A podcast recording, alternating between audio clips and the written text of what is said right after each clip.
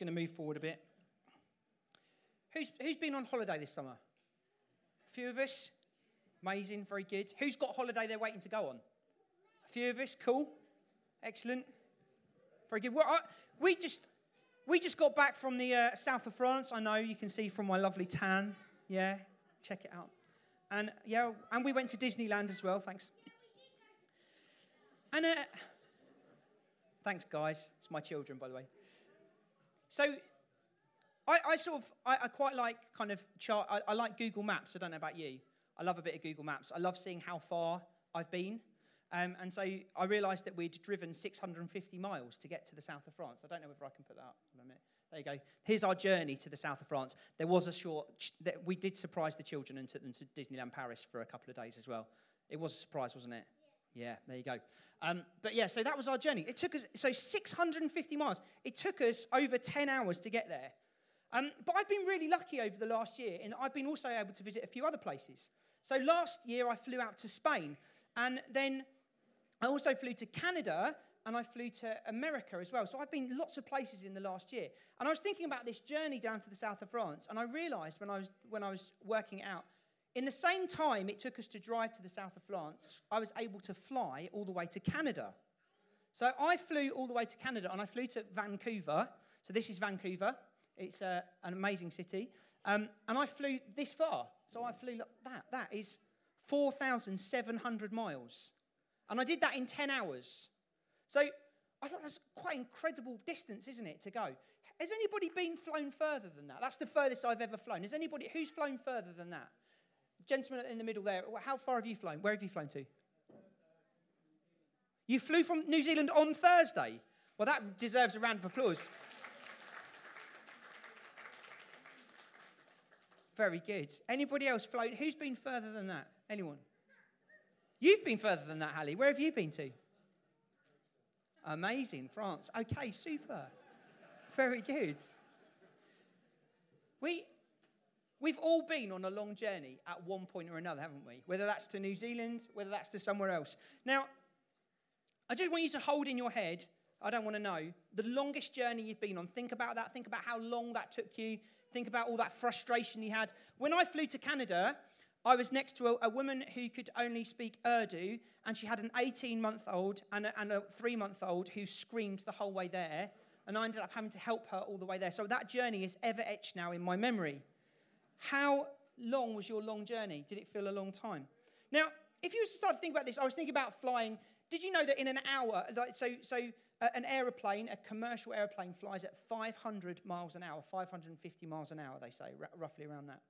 So if we were going to fly, say, let's say we could actually fly an aeroplane into space, I wonder how long it would take us to get to the moon. So the moon is 280, 238,855 miles away from us, give or take. Okay? If we were in an aeroplane, how long would it take us to get there? Does anybody want to have a go at guessing? My daughter's already got a hand up. Uh, anyone else? Yes. How long? Five years. No, shorter than five years, but a very good guess. In fact, actually, Edie, can you give me a hand? Can you go and, can you go and give her a packet, packet of sweets? Thanks. Anyone else for a packet of sweets? Yes, at the back. How, how long? That is actually very good. That is almost, I, oh, if, has Dad been helping you there? Do you want to come and grab some sweets from me? 480 hours. Somebody's good, good at maths. Very good catch as well. That was excellent. Look at that. Excellent math skills, excellent catching skills. You are blessed. Um, so 480 hours is, is about that. But so it's actually in. It would take us 18 days. That is to fly there. So imagine being on an aeroplane for 18 days. You eventually would get to the moon. It would be a bit frustrating, particularly if you were next to the lady I was on my trip to Canada. 18 days. What about the sun? How long, if we were flying in an aeroplane, would it take to reach the sun? The sun is 93 million miles away. Somebody at the back over here.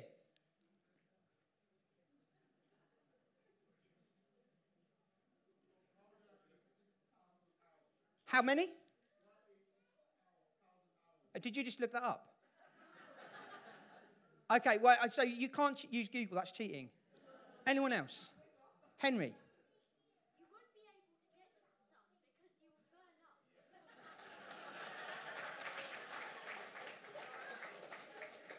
All right.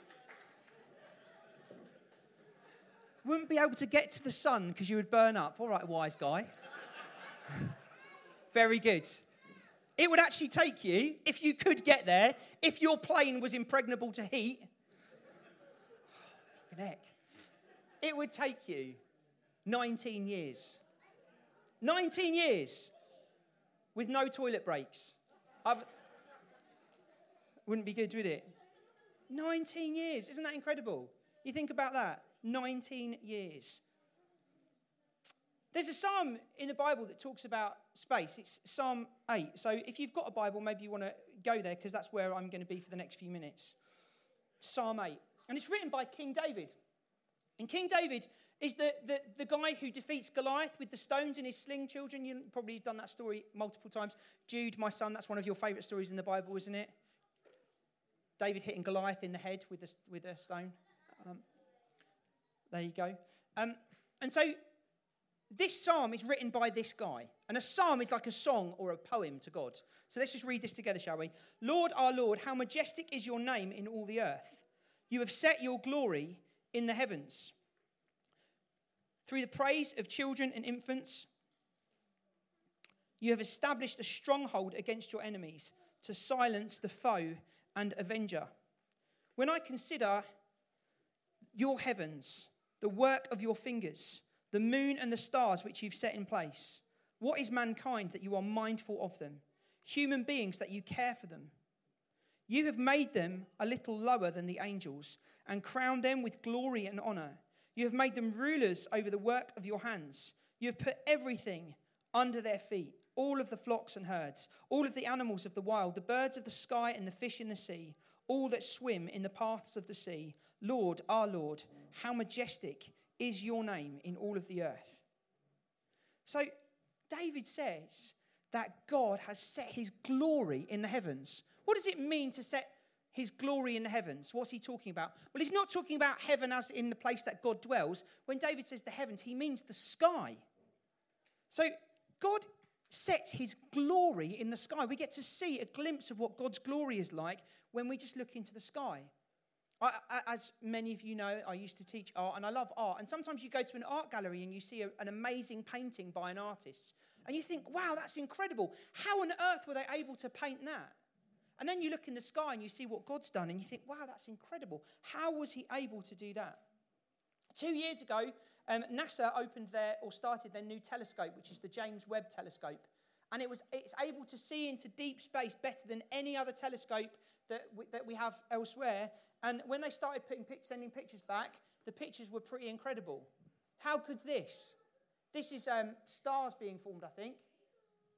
And these two as well. Look at that.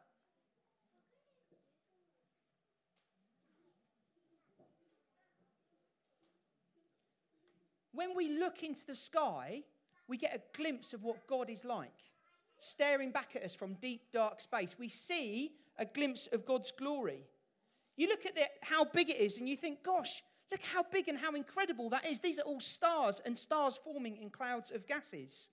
And we think, gosh, how big is that? And then, you know, when we think like that, like David, we could think, I feel really small and really insignificant.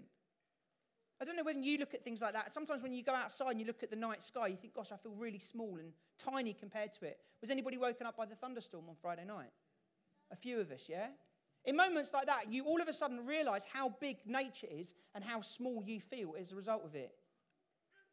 And sometimes when we feel like that, we might actually come to the conclusion that we feel so small and so insignificant that maybe God doesn't care about us.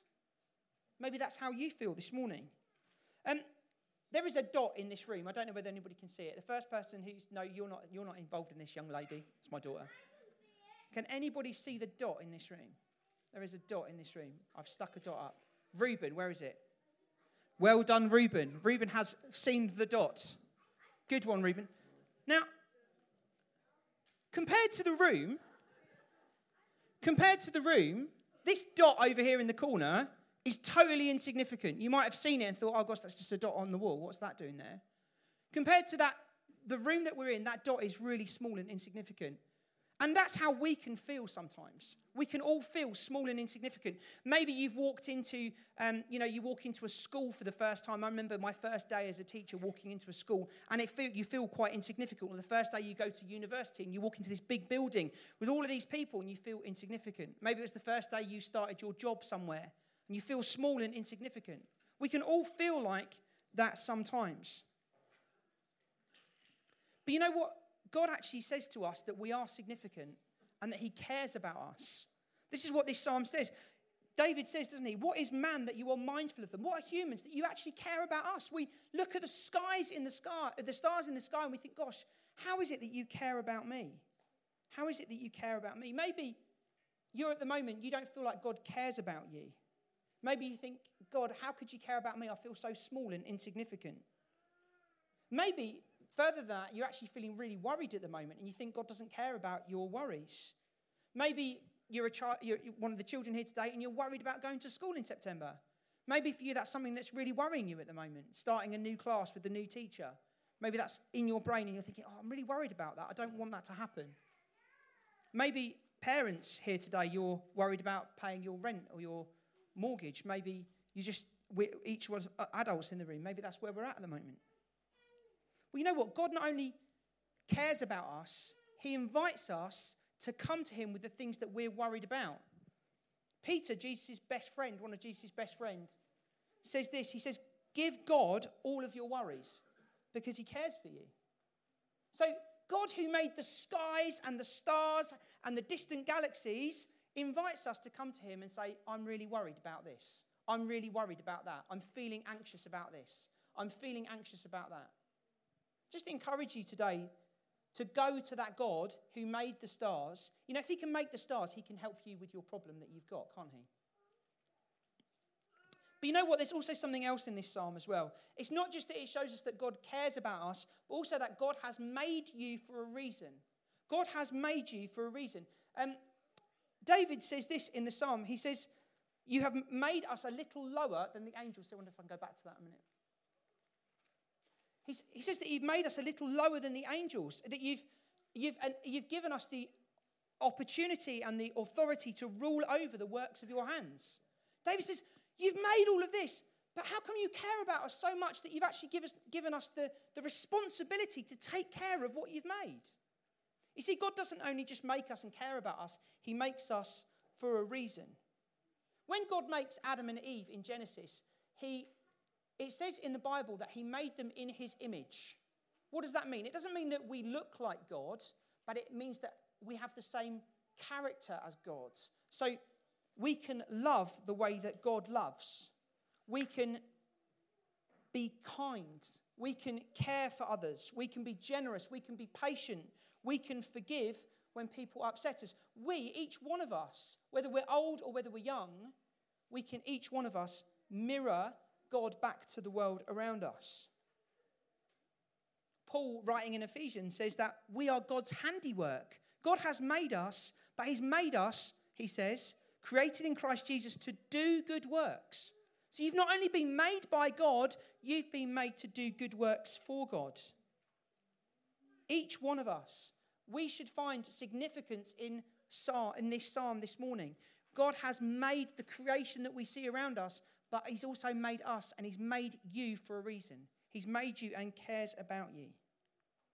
This is what we find in this psalm God cares about us. Now, each one of us this week has got an opportunity to demonstrate what God is like to the world around us. You see, we get to mirror back what God is like to the world around us, and we can all do that this week. So, how could you do that? Well, you could love other people the way that you have received love yourself. You could be generous in the way that God is being generous to you. You could maybe forgive somebody this week. Maybe, maybe you've come this morning and there's somebody in your life you need to forgive. Maybe somebody's upset you or hurt you.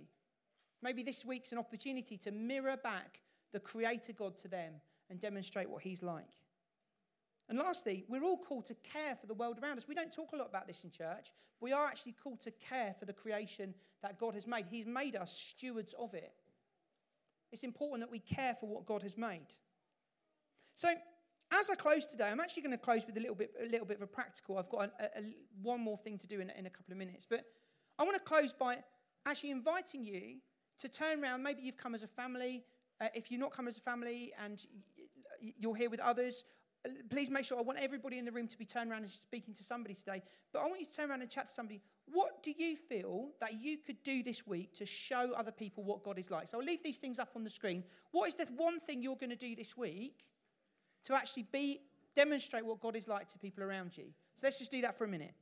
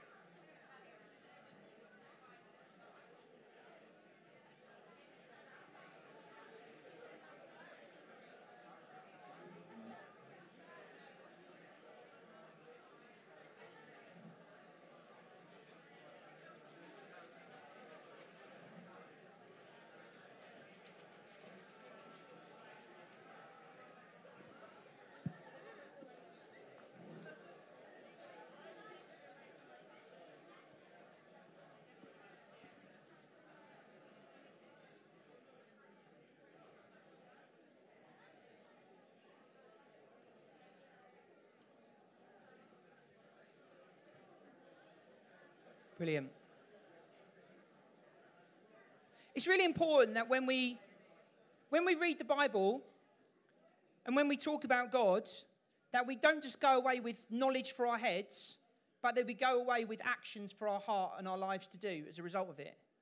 It's really important that when we read the Bible, that we don't just think of it as something to read and then close again and put away, but that we allow the Bible to change us and we allow God to change us as He speaks to us through His words. And so I just really encourage you that just as this morning I've spoken about how God cares for you, maybe the thing that you need to do this week is just to give your worries to Jesus. Or maybe this week it's to demonstrate what God is like because He's given us the ability to do that and demonstrate what God is like to the people around you. So let me just pray as we finish. Lord Jesus, I thank you that um, you have made the stars, you have made the sky. I thank you that you've set them in place. I thank you that it says elsewhere in the Bible that you know them each by name. And Lord Jesus, I pray this week, Lord, that as just as, as you've made those things, I thank you that you also say that you care about each one of us. And so, Lord, I pray this week that we might know your love and your care over our lives. Lord, I pray for anybody here who's feeling anxious and worrying today. Lord, I ask you, Lord, just as I've been speaking about them this morning, young or old, Lord, that they might know your love with them today. And they might know a new ability to turn over their worries to you today. And Father, I pray for each of us. Thank you, Lord, that you've made us in your image. And so, Lord, we pray, Lord Jesus, that we would be able to demonstrate what that image looks like to the world around us by, by caring for others, by loving others, by caring for what you've made, by forgiving others when they sin against us, and by being generous the way that you are generous. And so, Father, we pray that you would help us this week by the power of your Holy Spirit. Amen.